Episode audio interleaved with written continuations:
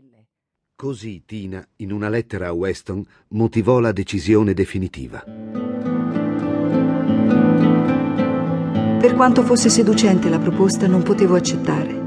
In molti mi hanno criticato per questo rifiuto, ma come membro del partito e come compagna di Meia mi era impossibile accettare.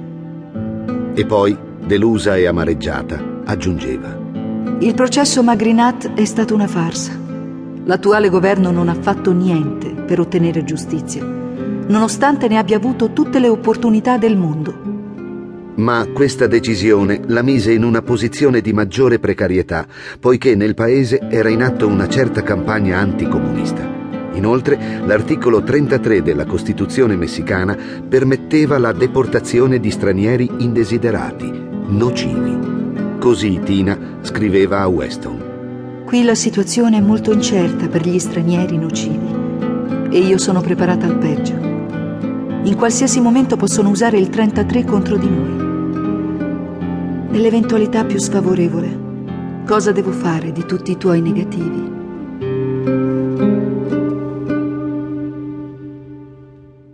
Hai fatto male a lasciare quell'offerta. Non insistere, Francis, mi conosci. La mia coscienza ha deciso così. Affronterò le conseguenze se dovrò. Intanto vuoi saperlo? Mai come adesso mi pubblicano. Anche negli Stati Uniti, sai? Creative Arts è una rivista molto prestigiosa. È un bel passo avanti. Ecco, sta salendo Frida. Sono curiosa, mi hanno detto che è molto interessante. È una vera artista. Nei quadri c'è tutta la sua sofferenza. Un incidente, vero? Sì, l'ha tenuta immobile per un tempo infinito.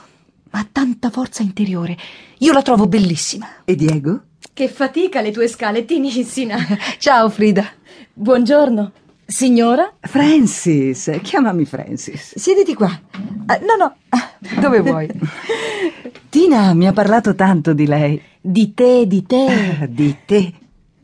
Tina mi vuole bene e anch'io. Mi fa da sorella più grande. E poi mi ha trovato uno sposo. Davvero? Lei mi ha fatto conoscere Diego, che aveva una moglie bellissima e adesso vuole sposare me. È pazzo, completamente pazzo.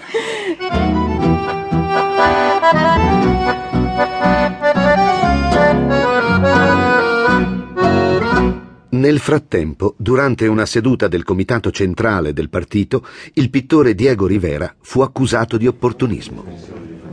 Prima di mettere ai voti la permanenza del compagno Rivera nel comitato centrale, gli voglio porre un'ultima domanda. Ti ascolto.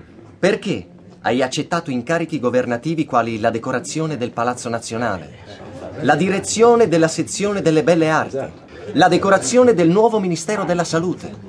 Oppure lo neghi? Non lo nego affatto. Ti rendi conto che sono inconciliabili con la tua militanza nel partito? Vi posso rispondere solo annunciandovi che il Rivera membro del comitato vota per l'espulsione del Rivera pittore.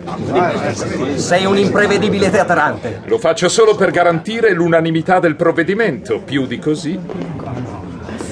Tina prese posizione a favore dell'espulsione di Rivera e lo scrisse a Weston. Diego non è più nel partito. Sappiamo che il governo gli ha elargito tanti incarichi per corromperlo e poter dire Vedete come lasciamo che Rivera dipinga sugli edifici pubblici tutte le falci e i martelli che vuole? Sarà considerato un traditore. Aggiungo che per coerenza con i miei ideali, anch'io lo considero tale.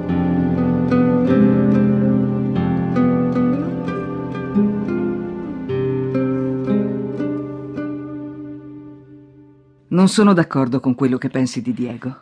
Tu non sei nel partito, Francis, non puoi capire. Davvero non posso capire. Non hai mai fatto politica in vita tua. Sei una donna intelligente, colta più di me, mi hai insegnato tante cose, ma tu io... dimentichi quanto Diego ti è stato vicino contro la polizia e tutto il resto. Quando eri nei guai, lui era con te. Non lo dimentico e gliene sarò sempre grata. È stato un vero amico. E allora? Tu come ricambi? La politica non si piega all'amicizia. Ti prego, Tina, stai attenta, non scivolare dall'idealismo al fanatismo. Francis, lui ha deviato.